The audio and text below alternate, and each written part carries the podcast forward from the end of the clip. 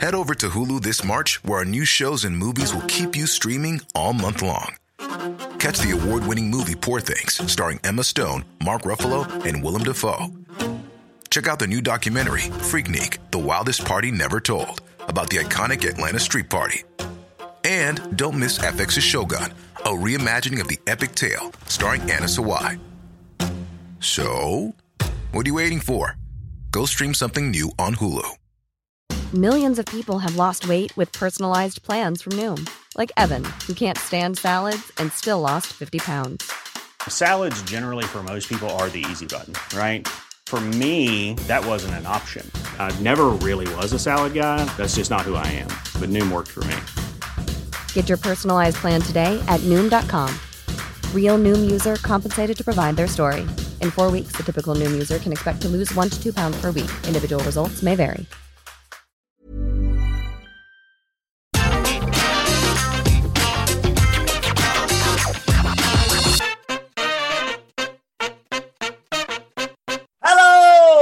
Welcome to the Raw Review. I'm Adam Wilborn from What Culture, joined by one of the Dudley Boyz, Michael Sidgwick from What Culture, to review everything that happened on last night's episode of Monday Night Raw. But before we get into it, if you're a fan of this sort of thing, make sure you subscribe to What Culture Wrestling on either iTunes, Spotify, wherever you get your podcasts from, for daily wrestling podcasts where we not only review Raw, but also SmackDown, NXT, AEW Dynamite, AEW Rampage, pay per views. We have interviews, roundtable discussions, and a roundup of the week complete with a good quiz, of course, on Wrestle As I said, though, joined by Michael Sidgwick. Michael Hamflett enjoying a well earned week off to talk about Monday Night Raw.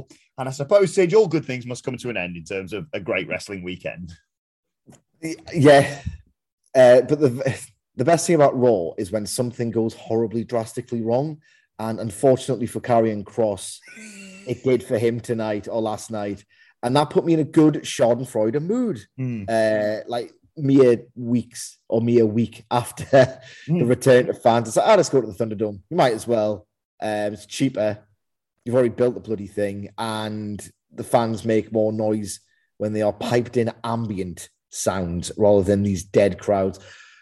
And I don't blame the dead crowds. I blame a dead product. But fans were up for some of this, and Karrion Kross should yield some jokes.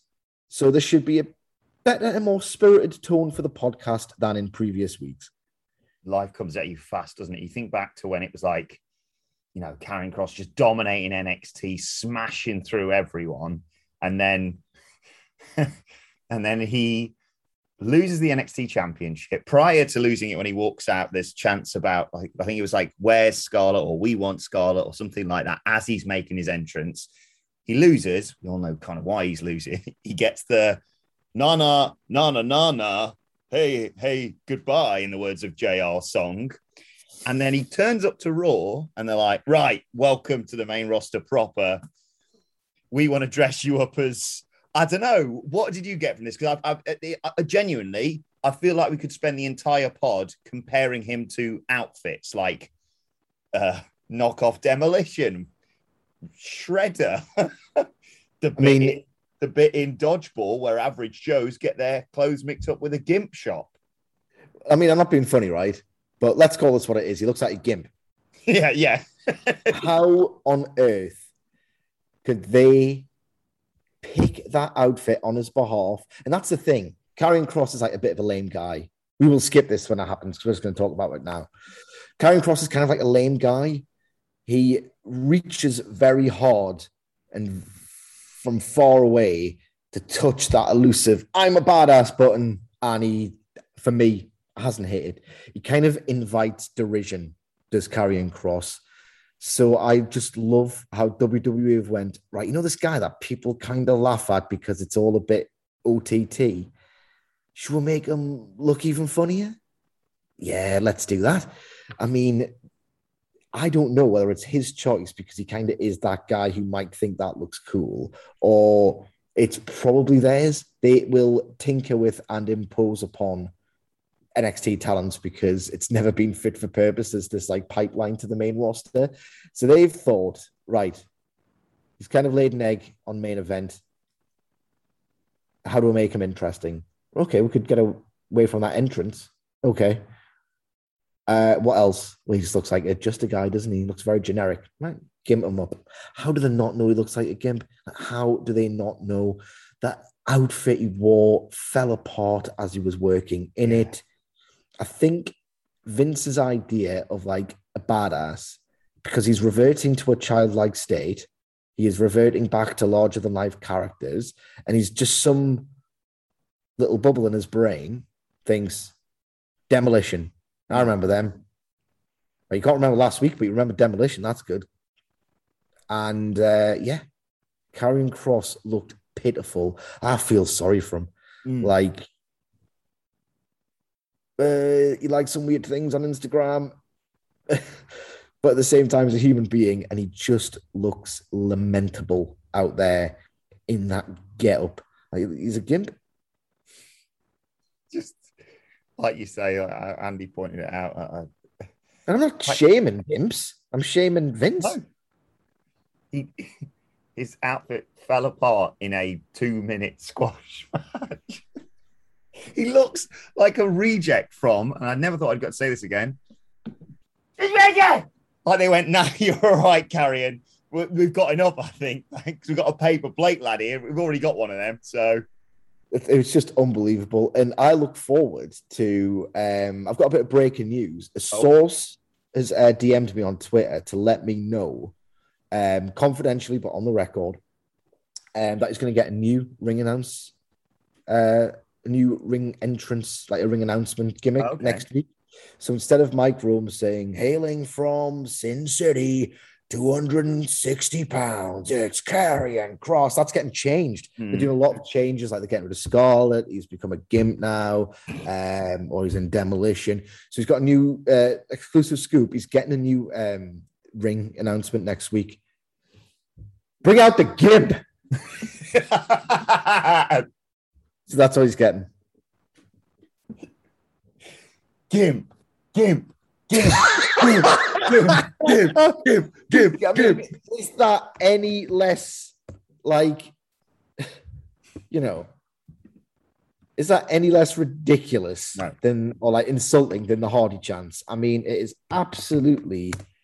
They've killed him Mm. several times. It is quite uh, funny, and it's like it's. I just love a Raw when their staggering incompetence doesn't feel like normalized. Mm. Like when they do something that's legitimately even by your standards, that's ridiculous. It's just uh, funny. It really is funny. And you know, it's not funny because he enjoys being a masochist or he looks like someone who enjoys being a masochist. Look, as long as you're not hurting any, anyone, as long as you have consent, and as long as they are the same species and above age, do what you want. I Hmm. could not possibly care, but it's the dissonance between how hard they think he looks and how much of a gimp he actually looks. That is the source of our amusement, not shaming anyone. As I said on Twitter, Adam Cole sat there going, I don't know, a lot of money, and they, they are allowing me to keep my Twitch, Twitch stuff despite everything. Maybe just what's that? Is that that's former NXT champion and a man who's definitely taller than me? Yeah, you're right, Cody, mate. Yeah, yeah, yeah, yeah, yeah. All right, yeah. I'll see you on Wednesday. Bye bye. It's just ridiculous. Anyway, let's let's run through this show because uh, it was an eventful one to say the least. Not only for Karrion Kross, uh, the show started with WWE champion, but actually the show started with a massive recap of SummerSlam. Then Bobby Lashley and MVP came out, and they go, "Time for another video recap." I think it's been a minute of live television, so they immediately recapped Lashley versus Goldberg. Honestly, I think I said this to Andy this morning. I tried to be professional and do my job. You know that, Sidge. But I also, I'm not going to sit there. Make and loads of watch- noises and impressions. Yeah, yeah. I also am not going to sit there and watch three hours of Monday Night Raw on a Tuesday morning after that sodding weekend that we've just been, been through. There's a chance that I spent more time watching Rampage than watching Monday Night Raw because I was watching this on double speed, and then for this I was like, "A video package. I've seen this. Get to the next bit." Anyway, so uh, MVP and Lashley are out there. MVP cuts a promo saying Goldberg's a worthy challenger I didn't know he needed his stupid son Gage, basically. Maybe Goldberg needed extra confidence or a distraction. He said, look, he did look impressive. Lashley didn't agree with that, but he's like, yeah, fair enough. Um, but Lashley got angry, dominated Goldberg, and he, Lashley was the only man to, to stop Goldberg, to make him quit. MVP said he's a coward. The crowd chanted for Goldberg, and I thought, oh, when Bill comes out here, the roof's going to come up this place, and he's going to wreck Lashley for what he did to his son. So MVP said, look, Lashley retained his title, but then after that happened, he got attacked from behind by another coward, and he did to Gage what anyone what he would have done to anyone who tried to jump him. And they didn't have to worry about that tonight because they were in San Diego and they're all cowards. And uh, Lashley got on the mic and said, uh, anyone who thought Gage or Goldberg was owed an apology should go to hell. And I thought, here we go. We're going to get there. Dun, dun, dun, here we go. Goldberg. Damian Priest in the I love Damian Priest. This is not a shot at Damian Priest. We'll talk more about Goldberg in due course, though, because Priest comes out and says, uh, one of you calling uh, Goldberg a coward. It's you, the one who has attacked him after the match with the chair, of course. And he challenged Lashley to a singles match tonight and said, if you don't accept, you're the coward. So Lashley attacks him. Priest fights him up, sends him out of the ring. And MVP says, Oh, you'll get your match next. It's official. Lashley just needs to change. so he storms backstage, he goes to an ad break, presumably in Gorilla, he just completely gets his kit off because by the time we come back, it's time for the match. But before we talk about the match, Sid, what do you make of this opening promo? Oh, Christ. I mean, I don't know what this is. If you're not going to present, you have to, you can't conceal the truth from the audience. The bloomers off that rose in terms of Goldberg after that dire reckless, stupid performance at SummerSlam. You kind of have to intimate he's thrashed. So you have to tell that story beat. And they told it by, you know, insinuating, you know, he's not very extraordinary anymore. This basically function, and MVP is such a good talker. Can you imagine if he had actual good stories to promote, promote that's what it is. He can't promote this. He wants to see Goldberg again. So his excellent delivery is all totally in vain. They are building a rematch. It's watching this just felt I just couldn't stop thinking about, oh God, can imagine MVP and AEW? And we will get on that imminently as well. Uh, so the match that we've waited this ad break for goes 90 seconds. Lashley hits a flatliner, goes for a spear. a Priest fights out of it, hits a clothesline, and Sheamus just comes in and immediately attacks him for the DQ. So those two are beating him down. McIntyre runs down to make the save. Uh, Priest knocks Sheamus over the barricade. McIntyre suplexes Lashley on the floor and onto the announce table. And then we get the tag match, of course, Damian Priest and Drew McIntyre versus Bobby Lashley and Sheamus. Um, a lot of uh, Priest in this match. Eventually, the heels gain control, start working him over, and he finally breaks out, clothesline Sheamus, and gets that huge hot tag to Drew McIntyre, who comes in, gives uh, Lashley overhead suplexes and a neck breaker. McIntyre sets up the Claymore, does the whole countdown, but Sheamus distracts him. That allows Lashley to hit him with a choke slam. But as uh, Lashley charges at him, McIntyre dodges it, and Lashley sends himself into the post. Sheamus comes in at that point, hits uh, McIntyre with a white noise off the ropes for a, a nice near fall. Uh, but McIntyre ducks a bro kick, brings in Damian Priest, uh, who uh, knocks down Sheamus, knocks Lashley off the apron, and Lashley decides, you know what, bollocks this, walks out. Uh, Sheamus can't believe what he's seeing. Um, Sheamus gets nailed with a knee strike by Priest as all this is happening. He tags in McIntyre. Claymore, one, two, three. But where to start with this? What was planned for segment two? Mm. Why is the writing on this television show the most fundamentally awful ever produced on a nationally televised platform? Oh my God. Uh, two more things. One, the match was solid. There were some fun spots. WWE fans like to watch large men throw each other around because they have been conditioned throughout their median 55 year old lifetimes so this got a reaction. Some of the work was quite fun to see.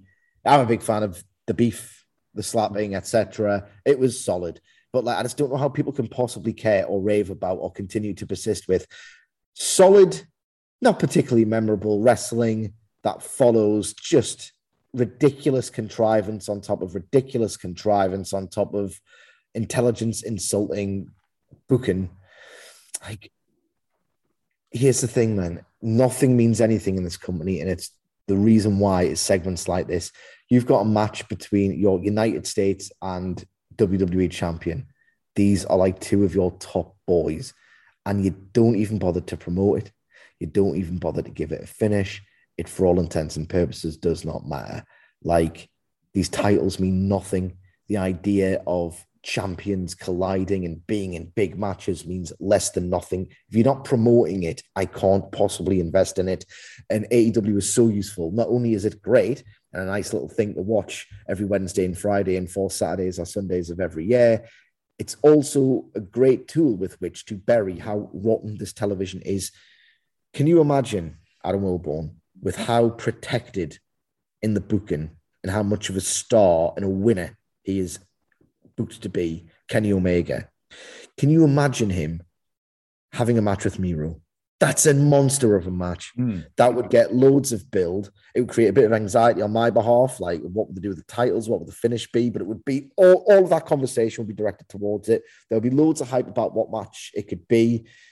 All of this is irrelevant because they wouldn't do it because they're two different champions and they occupy different positions of the card. They are kept separate from one another. They each do different roles and they are entirely different heel characters. Even if there was a face world or a face TNT and a heel world or a heel TNT champion, the two paths wouldn't meet because you want to preserve your aura of two champions. So I'm watching Damian Priest versus Bobby Lashley, and I'm literally thinking, why have they booked this?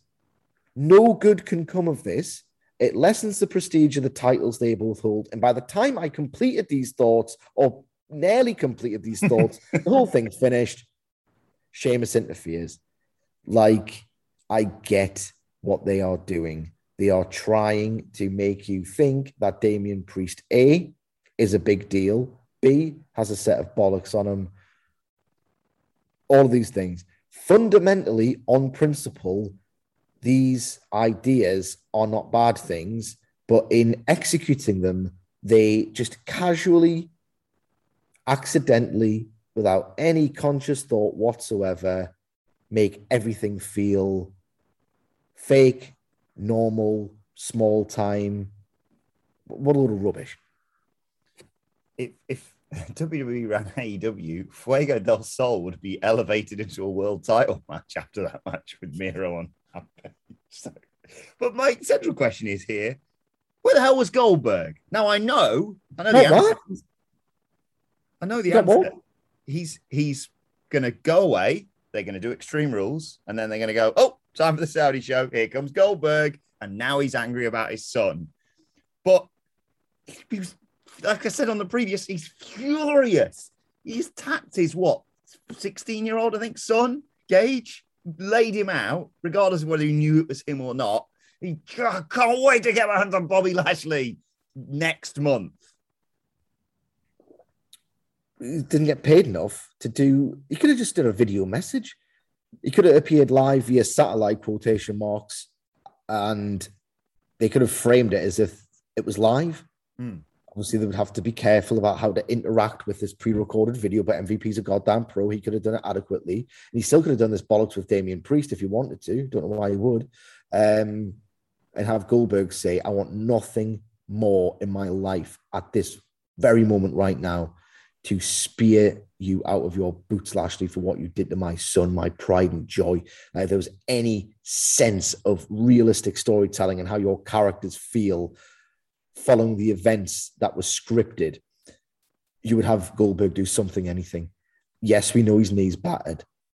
Do it by video call and say, I'm going to rehab this knee harder than any injury I've ever had. I'm coming for you after the events of SummerSlam. Like, how easy is it to say, Bill, we know you've done your match, we know you've done your promo. Uh, we need you to do um, a 30 second to one minute promo. Here's like a hundred thousand dollars if you if you must have it.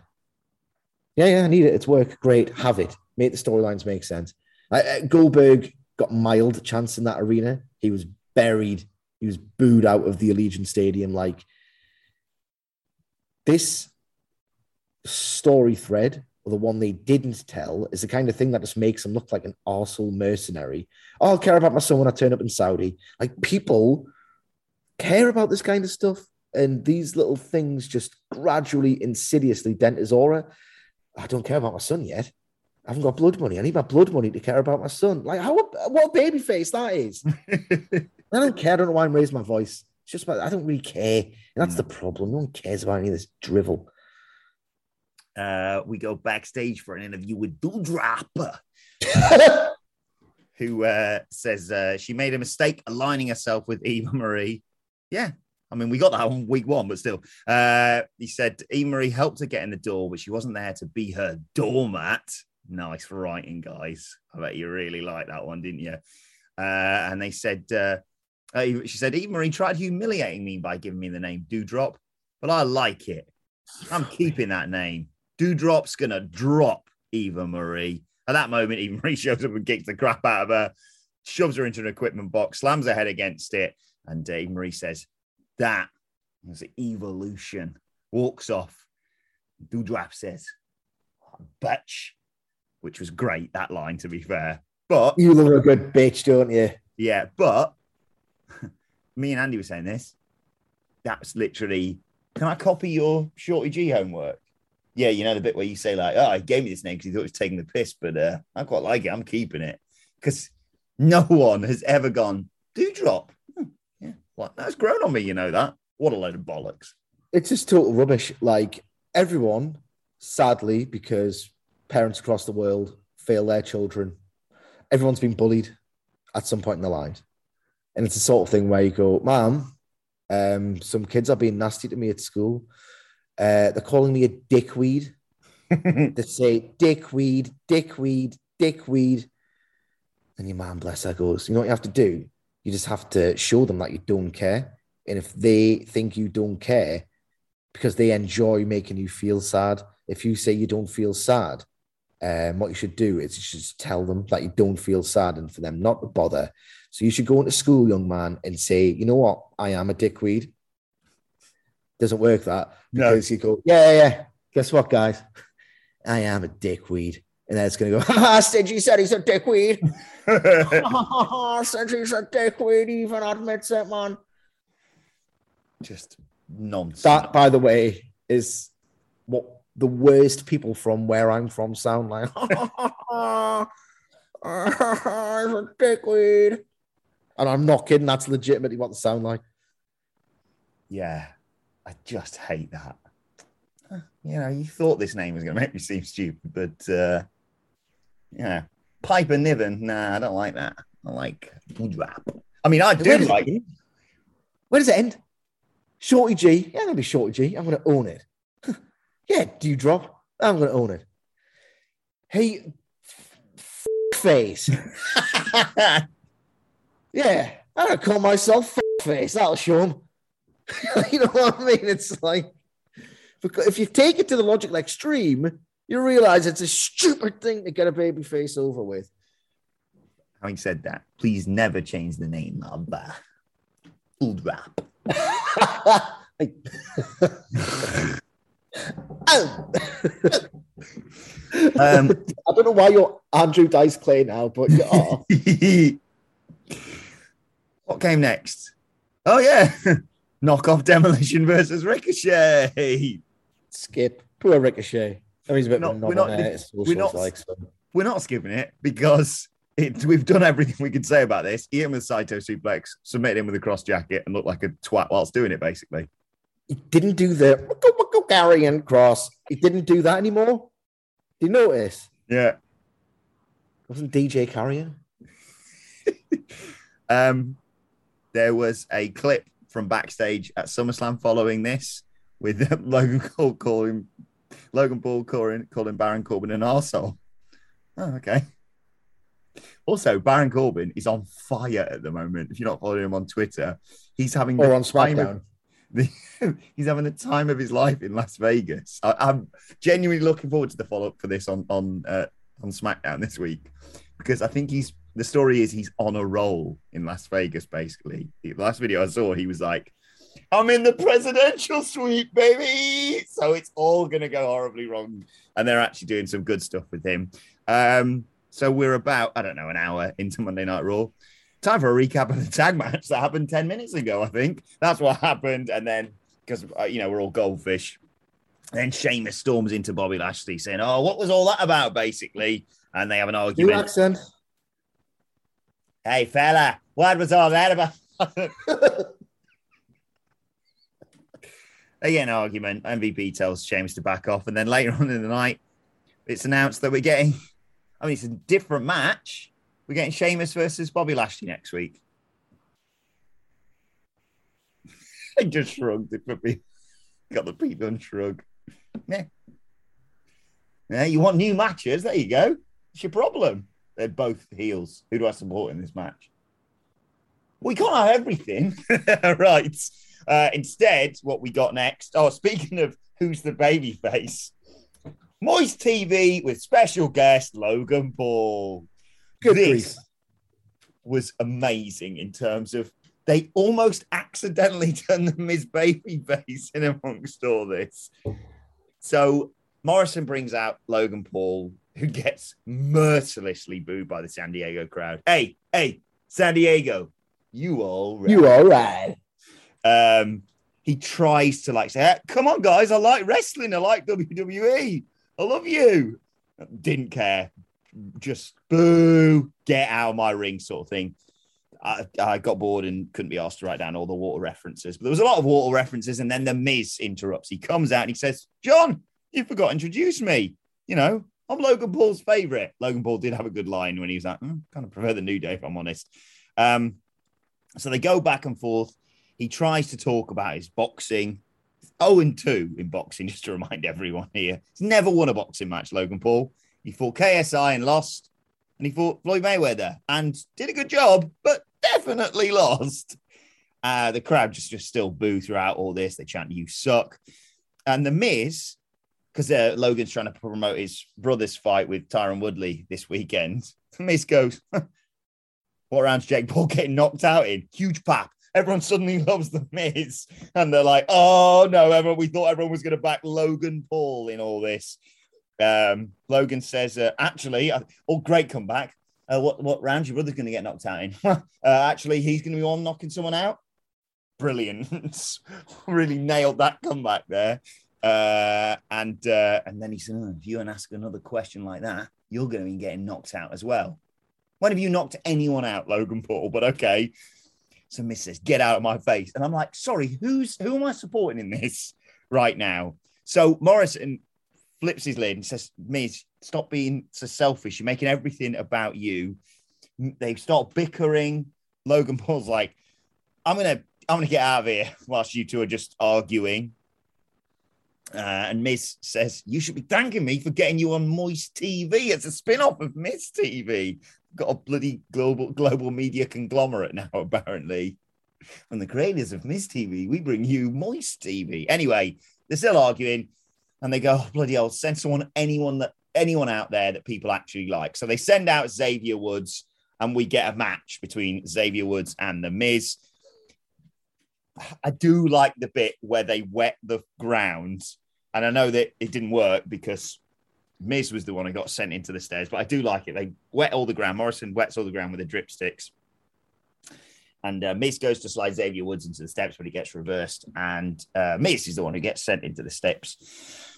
Later on in the match, uh, Woods fights back, hits a flip dive and a flying crossbody for a two count on Miz. Miz hits a DDT, sets up for his finish of the skull crushing finale. And Morrison jumps up and tries to spray Woods with the drip stick, but they both duck it. Miz uses a roll up, but this has distracted the referee. So he has Xavier Woods rolled up for like a six count, basically. But by the time the ref turns around, Xavier Woods reverses it. Miz is the one who gets surprise roll up again. And one, two, three. Xavier Woods wins. The baby face rolls out onto the floor because, yes, Michael Sidgwick, he's stolen one.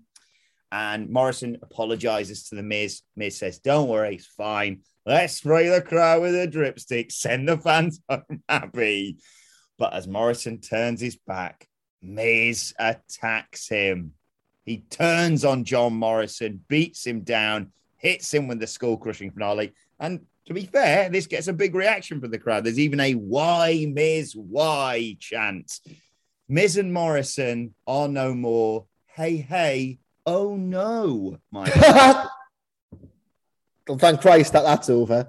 Thank Christ that so much of this is over and actually got over as well. Um, this is long, so my thoughts will probably be long and rambling. Apologies in advance. The mega fans know how I operate. It's fine.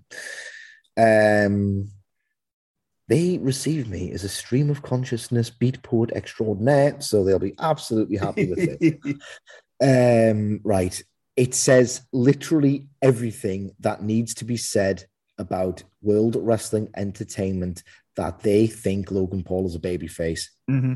about their value system, about everything that has been told to you by critics like myself, by people who would really know, like CM Punk, Jon Moxley, about how rotten this company is at its core in terms of its values, in terms of the people who run it, in terms of the culture.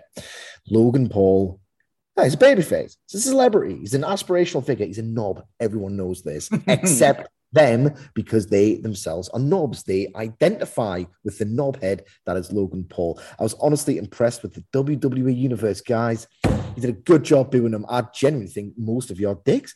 And maybe it's just a sample of total dickhead diehards on Twitter. They tell you to touch grass. Get hey, hey, asshole. When you touch some grass and get some bitches. I love it. Like they are writing out these tweets. Get y'all some bitches, touch some titties. They are writing these tweets, not, you know, in their house or like in their apartment, their apartment. They are writing these tweets in the VIP, VIP section of the club, surrounded by a load of big titty women, popping champagne. Go, wait a minute, my bitches, right? Plural. Get some bitches. So for me to grasp this, and for them to have a credible argument here, they are just scrolling Twitter in the club. Look at this Sidgwick asshole. tell him, tell him to do what I'm doing. Pop some champagne with some bitches. Press send, party with the bitches. You're not doing this. Don't tell I'm married. I'm married and I go to farm. I'm not saying my wife's a bitch, but you know, I did get married, which is kind of what you're inferring, implying. God damn it. But I was impressed with them for people Logan Paul Yeah. because they are human beings. And I'm telling you, like, most of them are sound. I met so many sound WWE fans at WrestleMania 35. I should tell this people, I should tell people this more often instead of calling them all mutants. I met so many sound people at WrestleMania 35 engaging in the patter about oh, who's going to win. So there's that young lad with the Kofi Kingston t-shirt. And because like there's a nice sense of community around wrestling fans who aren't on Twitter, who aren't dickheads, I had a Daniel Bryan t-shirt under my coat. Unzipped it and went, Daniel Bryan's going to win. And he's like, ah, Kofi Kingston's going to win. And like the dad was trying to take a picture of him, the kid. And I was like, I'll take a picture of you because it was like an awkward angle amid a sea Mm, of people. yeah. And you just have a nice time with actual Yeah. WWE fans who aren't total knobs. And they weren't total knobs in this arena uh, tonight. Good to see that arsehole of a human being get booed. Uh, Xavier Woods versus The Miz was like just a ridiculous content match. Like The Miz took the advantage when Xavier Woods like made strategic errors in the match. Mhm. He has an idea, right? Book him to be a chicken heel. get him some heat. The fans did get into it because they think Miz is a star. And there was a nice the wet spot. Jesus Christ. That was Ari. Um, and look, my take on the breakup and how people received it, it got over, it puts an end to like this horrible, horrible haha comedy. But one thing I'll say before we move on very quickly is that somewhere along the way, WWE has executed a masterstroke. They really, really have. Where instead of inadvertently making their top baby faces look like total geeks, Seth Rollins doing his impression of Brock Lesnar in 2019, Drew McIntyre doing so much Braveheart stuff that I killed him like earlier this year. They do this to every babyface. This masterstroke is well, what if we just deliberately present them as geeks? Riddle's a geek, a naive, endearing, childlike geek who sees the good in people. Johnny Drip Drip is this like total nerd guy who will like do gulp things in a, an attempt to get a gif and play with water guns. It's like this is better. Like fans actually respond Mm. to total naive geek characters with comedic timing rather than you thinking that Seth Rollins is cool and he's actually a geek. They've stumbled upon something. I'm telling you. I'm not. I'm, I'm not genuinely joking. Like they can't do badasses. No. They can't do cool guys. With Riddle and John Morrison, they kind of create a new archetype for a babyface going forward, and it suits them down to the ground. WWE. I, I genuinely am full of praise. I'm mo- losing my mind. Let's move on.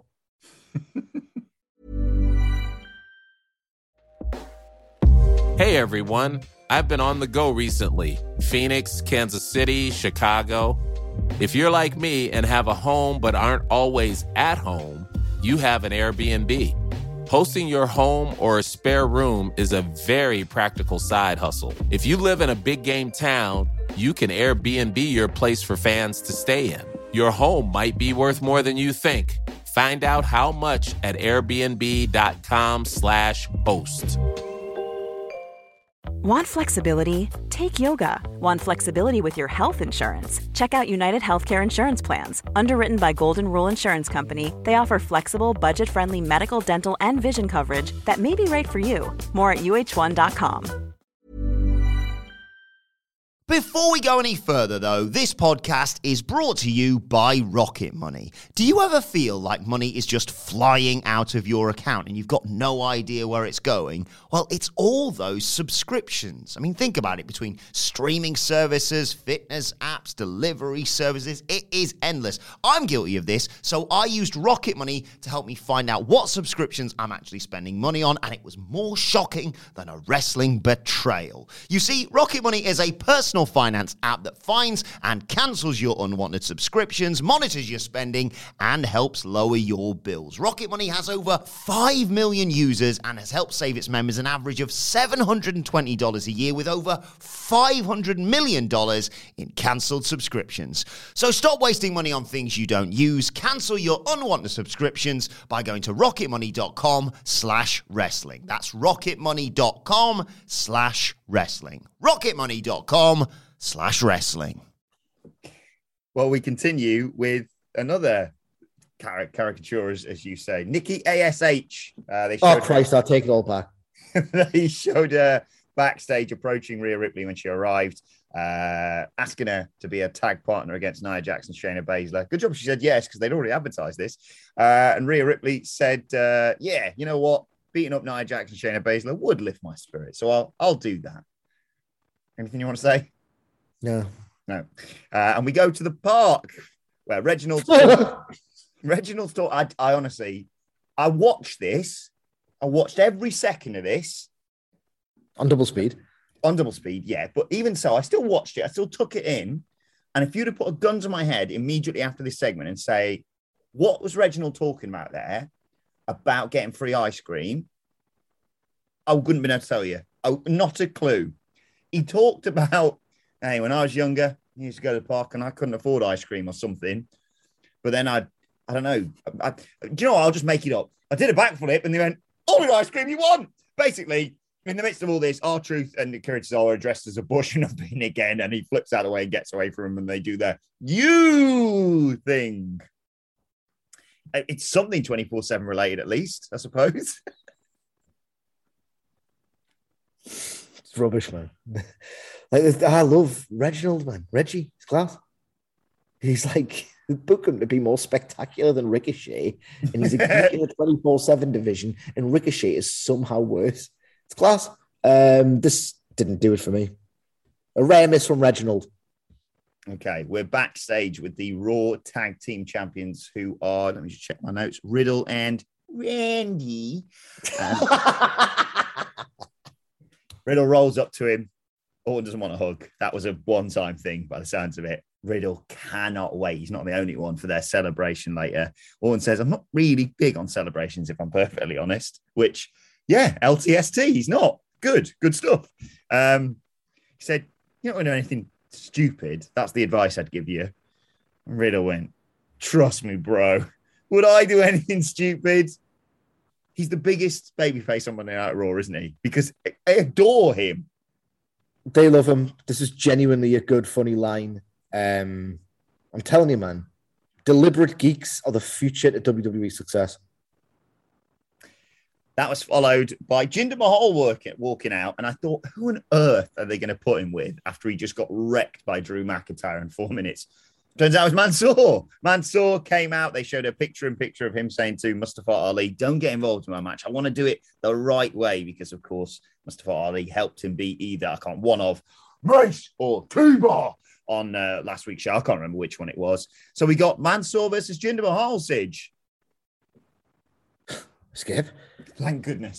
Oh, thank God. Skip means skip. He got People DQ'd. can read recap. Can read recaps. They're that bothered. I mean, this is an easy recap. He got he got DQ'd for King Too much. It's longer than the match. Negates the point. Okay, right, I'll move on. Enough for that. It's now time for this. It's short, it's crap, it's wrestling related. The five star review review. Nailed it! Ah. And this week's five star review route is brought to you by Jimmy Pierce. You want to suggest something short, crap, and wrestling related for us to review? Make sure you subscribe to What Culture Wrestling on iTunes and leave us a five star review on there. Jimmy writes, Hi, legends. Unfortunately, I don't use iTunes to leave a five star review, but I'd like to let yourself and the rest of the What Culture guys know how much I appreciate the effort you all go to to keep us informed and up to date in the ever, ever busier world of wrestling. Yes, Jimmy sent this review to me on my email, adam.wilborn at whatculture.com, if you want to send it me that way if you haven't got iTunes. But try, try and get iTunes and leave us a five star. Yeah, we need the algorithm. That's why we do this. Yeah, exactly. Uh, the podcast has been a great source of entertainment and welcome distraction, especially over the last year. And I want to thank yourself and the Dudley Boyz for keeping it up no matter how awful Raw gets. If I could suggest a five star review review, I highly recommend Vincent Shane going to church in 2006 ahead of their backlash tag team match against Shawn Michaels and God himself. Keep up the great work and stay safe, Jimmy Pierce. Jimmy, thank you so much for that suggested review. Genuinely, you and I were shocked talking about this in the office yesterday that we haven't already reviewed this. Yeah, absolutely. It's an iconic segment. It's short wrestling related, but I would put forward the thesis that it is not crap.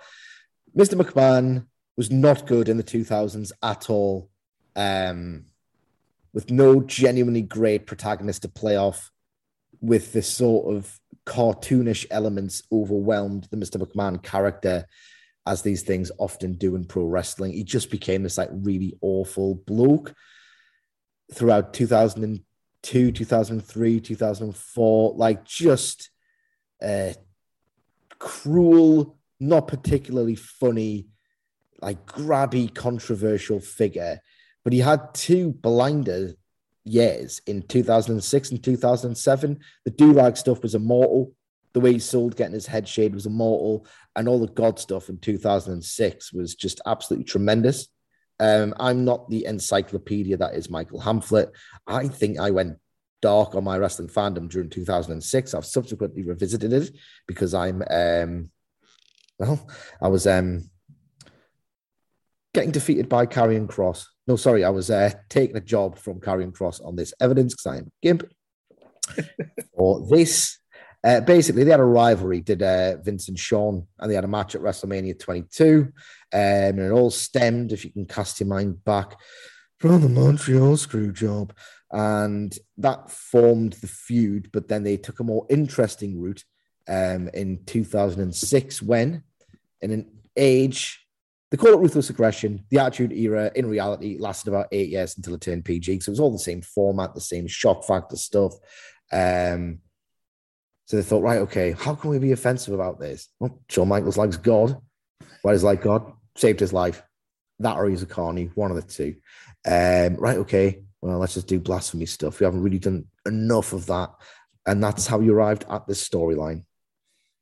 So Vince and Shane walk into a church. Shane ominously says, Sure, this is a good idea.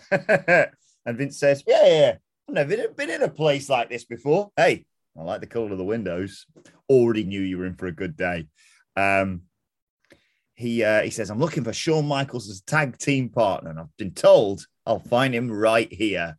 And there's a sign in sheet, and he says, uh, I think you got to check us in or something. And uh, there's a donation box. Vince pulls out a card. Shane says, It's cash only. And Vince already just chef's kiss. Cash only? What kind of outfit are they running here? they walk through. There's holy water. And Vince goes, Vince goes, uh, guess this is where you got to wash your hands. She's like, what are you doing? No, no, that's not it. Don't do that. Okay, holy water. Got it. Hey, Shane, what's this. Who am I?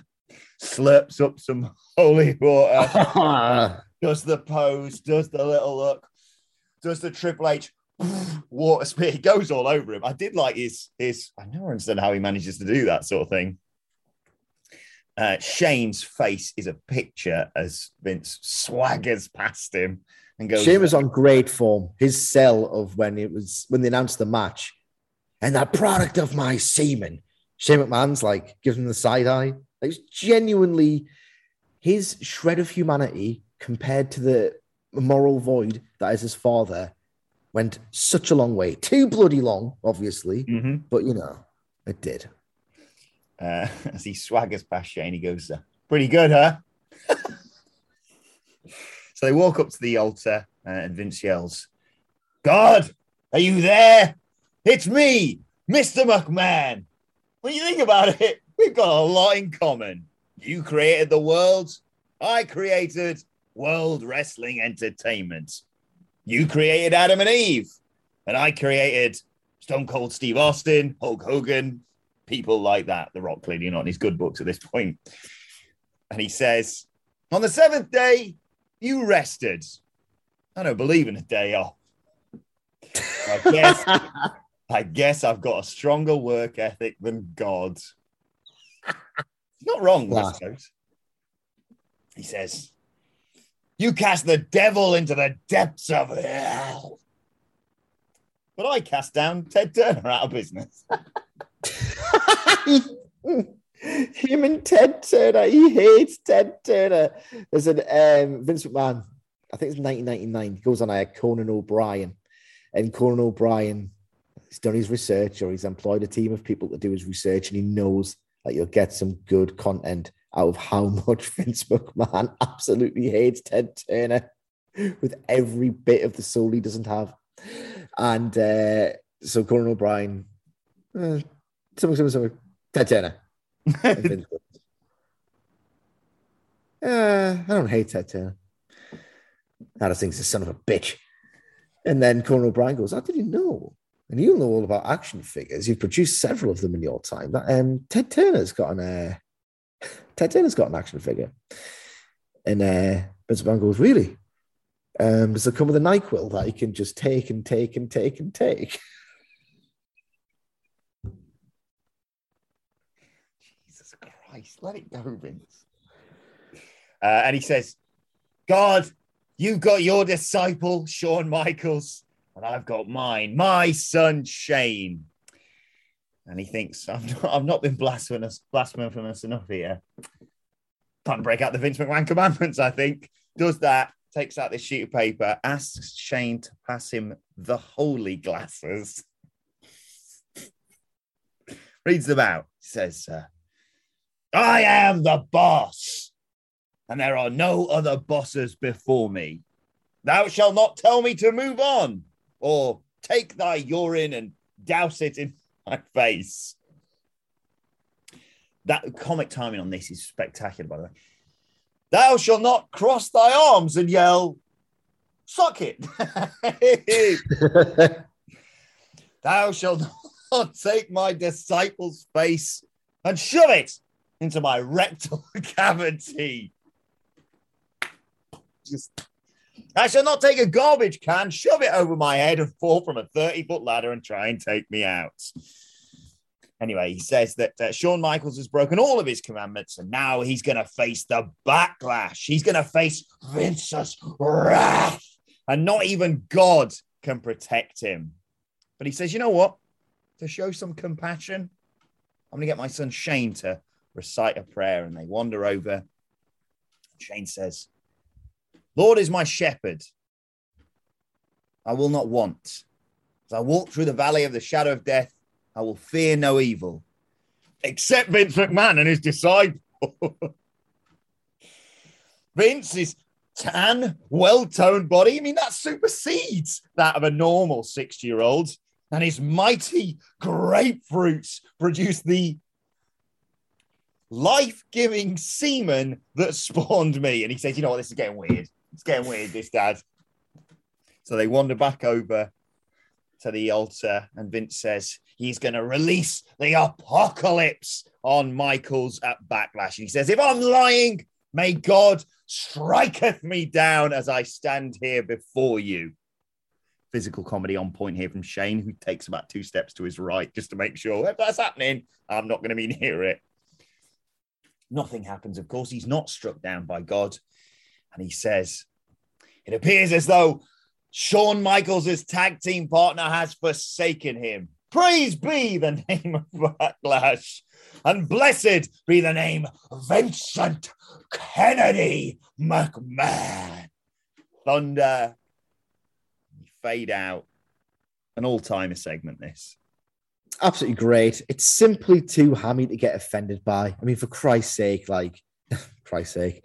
Look, to quote Bill Gates, if you're offended by Wilborn and I having a laugh about this, just the faintest, silliest of blasphemy, forgive us. So. I mean, it's genuinely good stuff. This.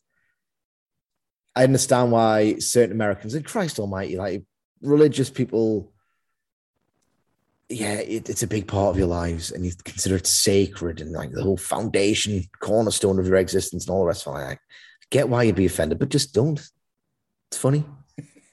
It's funny. Well, the, good, the good thing is, you know, he got his comeuppance at Backlash, didn't he? Yeah. Spirit Squad came out and kicked Shawn Michaels' head in, and then they reunited DX. Everything was right in the world again. Uh, right, let's move on to the comment section. Uh, you say people shouldn't get offended. I've cherry picked these comments, let's be perfectly honest, but these do not reflect the views of myself, the Dudley Boyz, or anyone at What Culture Wrestling.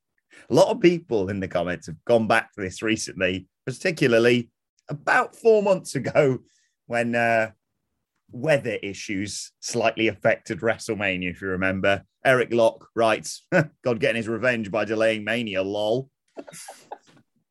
LTST. Mm-hmm. Ted Skins 2000 writes,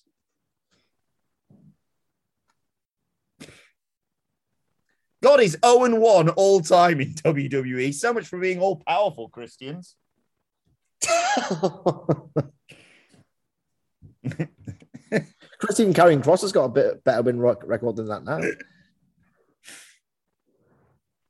Uh, I'm going to give you a little game here, Sidge, for this next comment. I don't know whether this is a religious person or not, but I don't think you will you will see where this is going.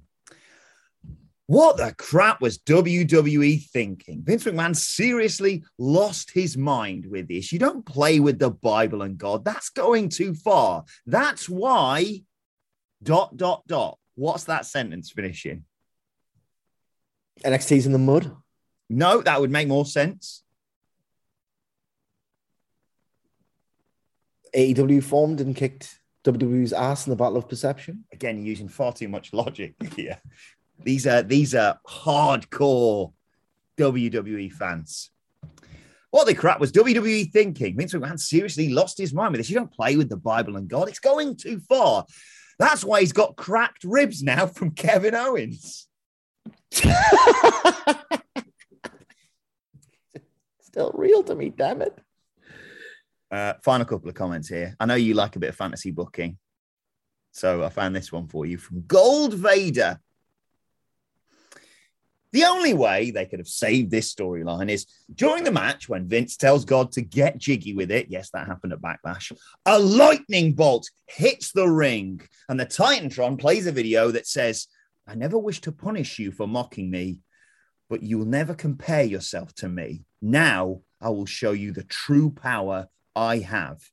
Vince looks confused, and in my opinion, either one of these three people should come out as HBK's partner. The Undertaker, Kane, or Mordecai as a representation of God's power. Mordecai is God. He was crap. Will everyone get this through their thick heads? Mordecai sucked. It's the most. Oh my God! It's the Undertaker, except he wears white clothes, guys.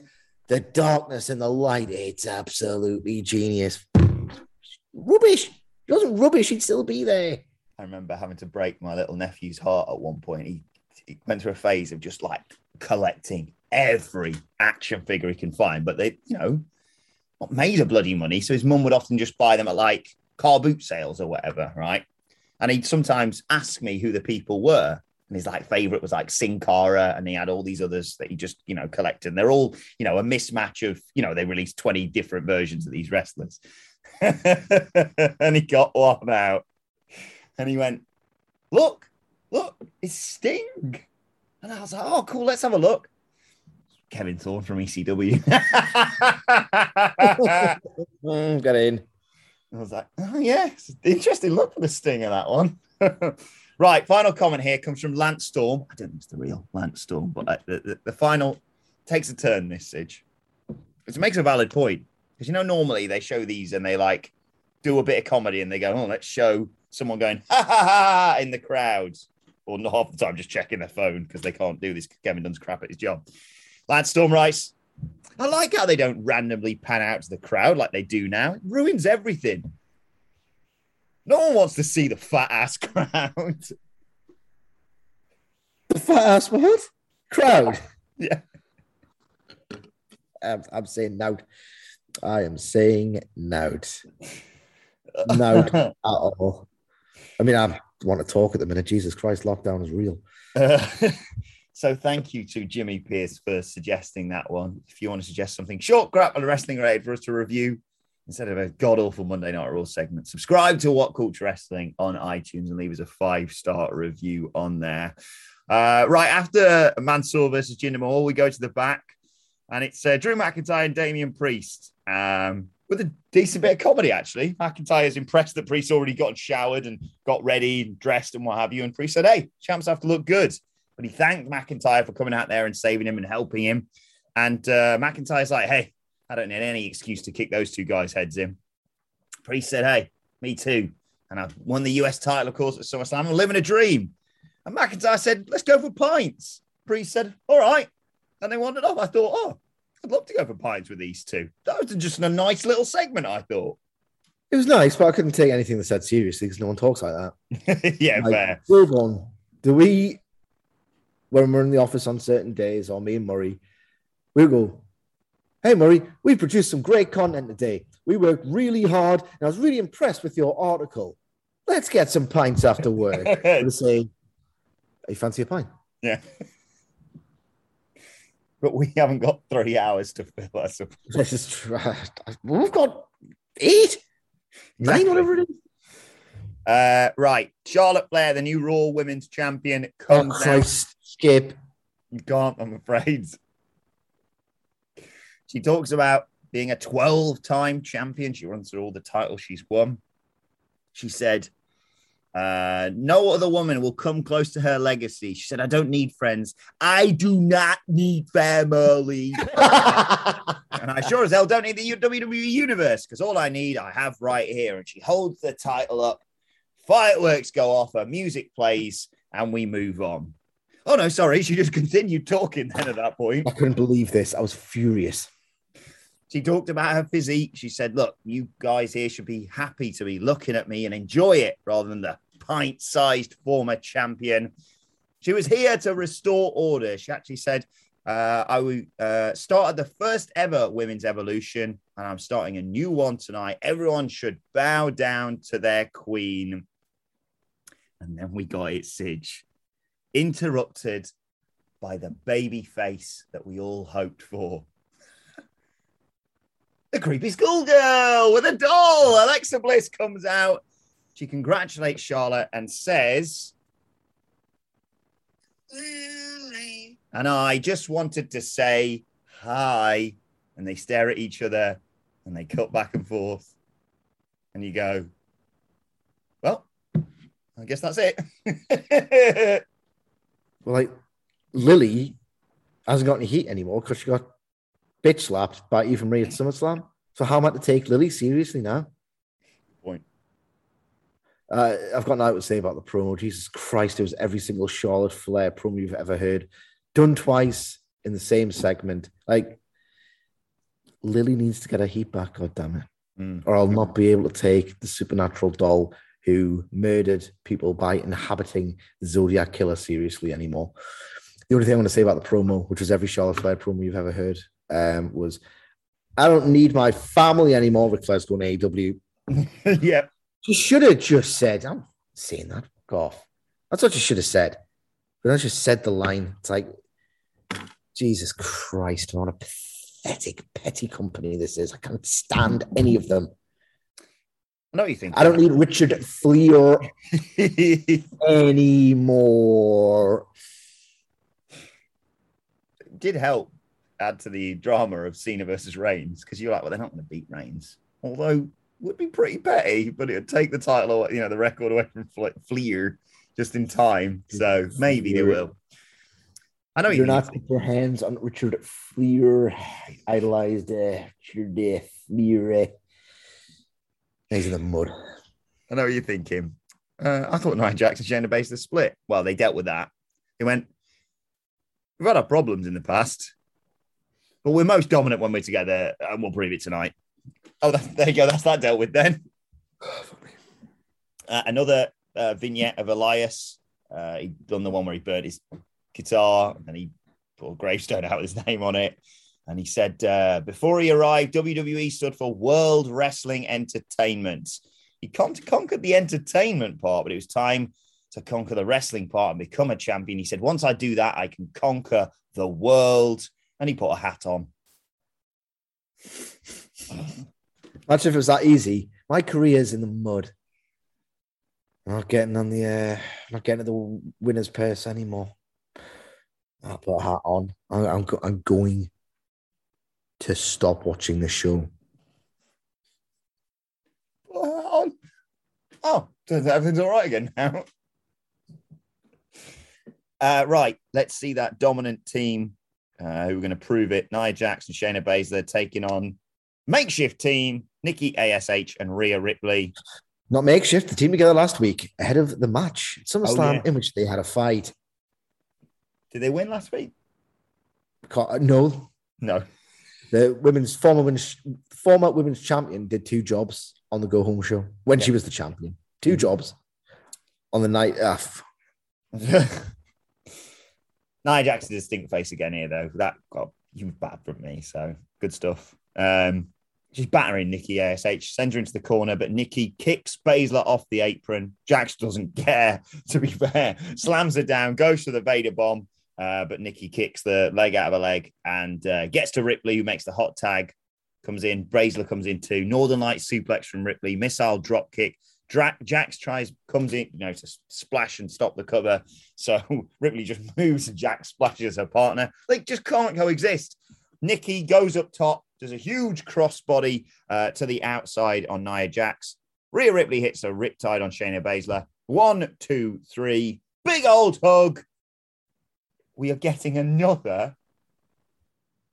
Oh, what an odd couple tag team. I said to Andy this morning, I think there's more odd couple tag teams in WWE than there are just regular tag teams now. That's been the case for quite some time. Quick thoughts on the match. I'm getting very hungry at this point. Um, I liked it. I think some of the action was good. I, I was at this point. I don't usually do this, but I succumbed to the double speed thing. I was like, I'm not watching this. I was like, this match is hot. And then I slowed it down. I was like, oh no, that's actually still pretty good. This. Yeah, it was good So, stuff. The thing about Nikki ASH is that Nikki Cross can really go. Um, and the thing about Rhea Ripley is that she would be a mega star. I was going to say in AEW, they don't deserve that praise because they don't do enough for the women's division, but she'd be more of a star in AEW than she would in WWE. They love her. They pop for everything she does. Her top rope missile dropkick looks amazing. Mm. People love Rhea Ripley after the way she's been booked for the past two years. That should and will not tell them, or she probably like really book her as a star, like make an actual effort because people love her despite our incompetence. Like Christ, it's a shame. What up? I'm numb to everything, but genuinely, I feel a little bit of ah Mm. when I watch Rhea Ripley perform because I've got an imagination. I don't have to think, oh, it was solid. No complaints. I've got an imagination. I know what a goddamn Charlotte's like, and she could actually be one. So it is a bit of a shame. Solid Raw, no complaints. They didn't they changed it up a little bit, actually. Uh, Rhea Ripley's a good wrestler. Pass it on.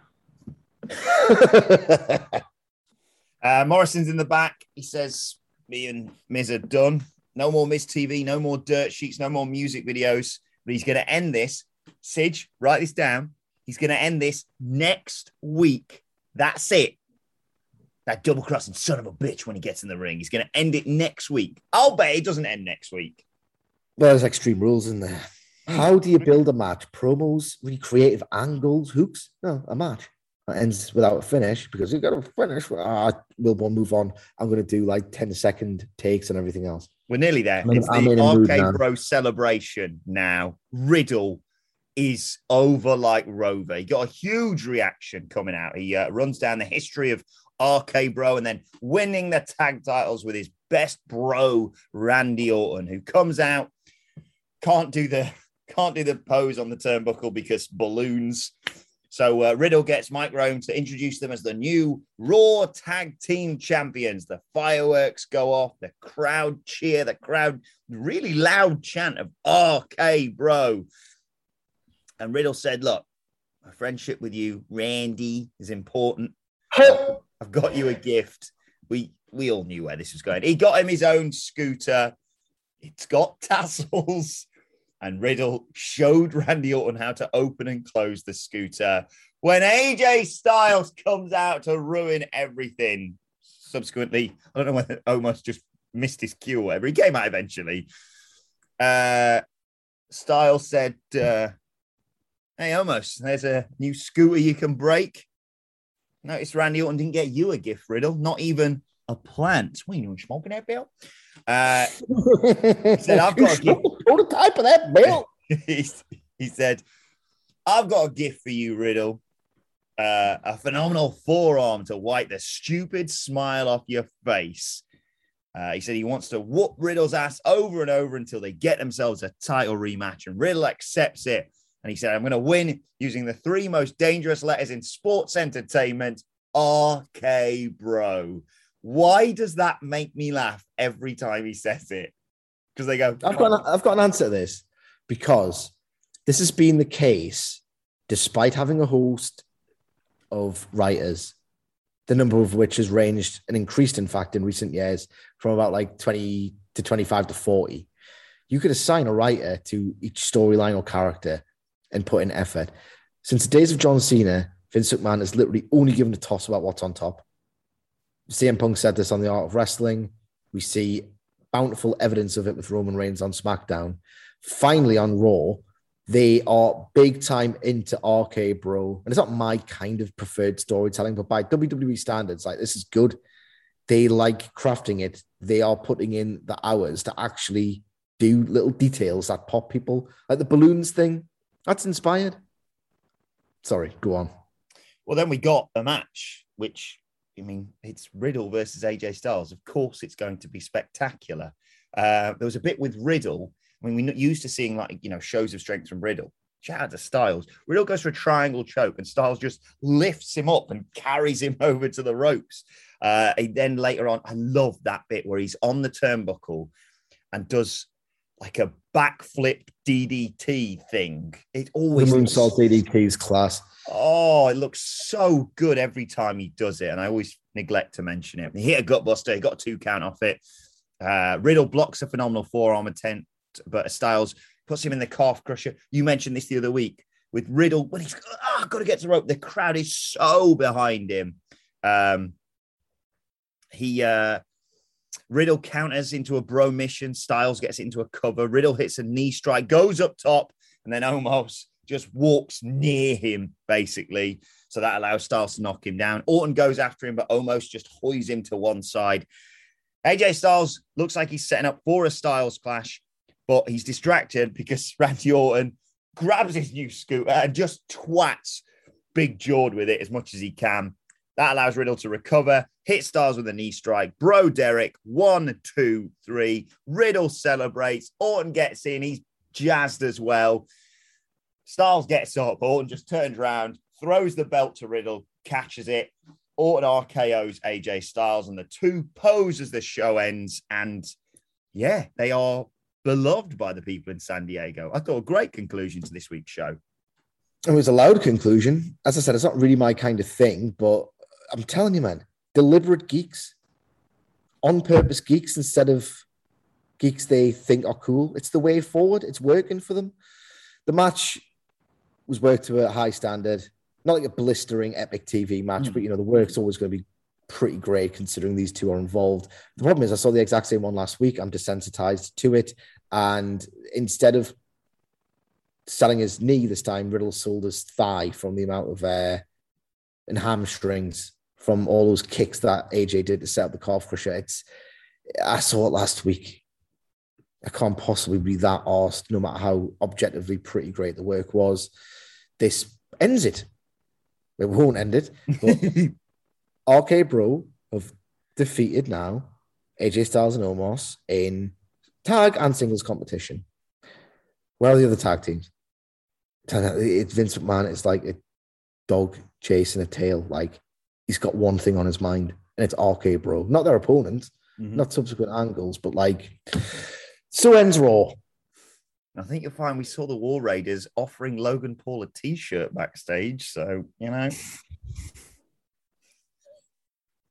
yeah, there we go. Monday Night Raw in the books. It's the longest time until we have to review it again next week. Sid, enjoy this moment. Nah, we'll have to watch NXT, so it's not good yet this week. Well, let us know your thoughts on Monday Night Raw on Twitter at What Culture WWE. I say you can follow both of us. You can follow Michael Sidgwick at M Sidgwick.